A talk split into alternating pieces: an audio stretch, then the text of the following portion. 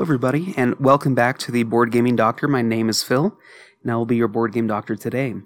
In this episode, I finally review, after 10 plays, Magic the Gathering. Now, this game needs no introduction. It is a game by Richard Garfield, created all the way back in 1993. I wasn't very old back then. And uh, yeah, various artists published by Wizards of the Coast. It's a two player game. Technically, when it was first released, it's now uh, potentially a four or even five player game. Its weight is a 3.2 out of 5 on Board Game Geek.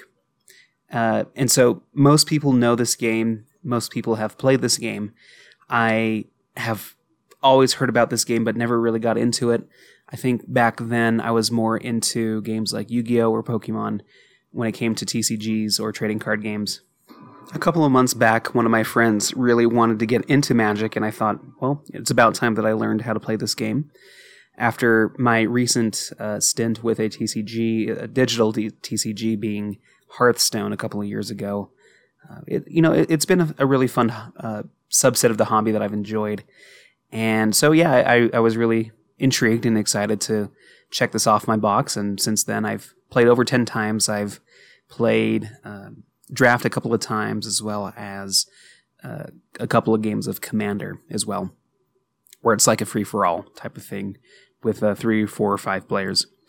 So, yeah, I mean, I'm not going to go into into too depth of how it plays. You, you basically, and you, you kind of see some of these mechanisms in other trading card games, as well as board games as well, where you're playing cards to your side of the board. You know, they can be monsters that can attack. Uh, you have um, you know artifacts that can enhance play or attachments.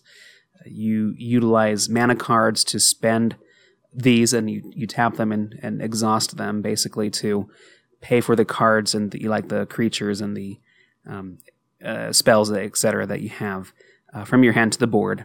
And you basically go until you deal enough damage to wipe out the opponent's HP.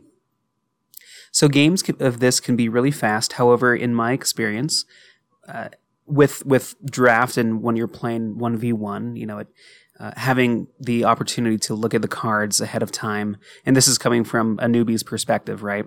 And so there's a lot of history to catch up on with uh, mechanisms and card texts and things like that. But anyway, you know, a one v one match can be really quick. You know, uh, I, I, f- I found that it really comes down to uh, mulligan. You, you, can take mulligans for your starting hand if you have a good enough starting hand. Then that set, really sets you up for success in this game. Uh, if you have a way to draw cards in this game, that's really good too, and to ramp up as well. Uh, there are a lot of different uh, ways to to do that with different cards. If you don't do those, then you're stuck top decking cards to see if you have something that can help out in the moment. Uh, you can easily exhaust the cards in your hand in the first few turns and kind of come to a standstill. And the same can happen to your opponent, and you're basically just top decking back and forth until something uh, lucky and um, significant happens with those card draws. And so that was a little bit, you know, uh, unfortunate and you know, it's it's a part of a card game basically. Know, I, I, saw the same thing with other games as well that I've played, but this was especially seen in Commander, where you have hundred cards in your deck, and they're all individual, and so every turn you're picking up a new card and learning what it says if you don't know the deck.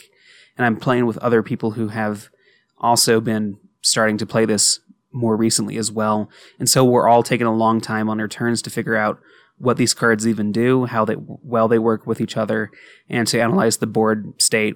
You know, looking at three other opponents and their boards, and therefore it took a really long time to play Commander. I think the longest it ever took was about two hours or so to play a four-person Commander deck, and I'm sure that if we had more experience, we could play them play the cards faster and target each other more uh, efficiently to be able to speed up the game if we were playing for time and, and being more competitive. But, you know, we were learning the game and, and trying to help each other out as well.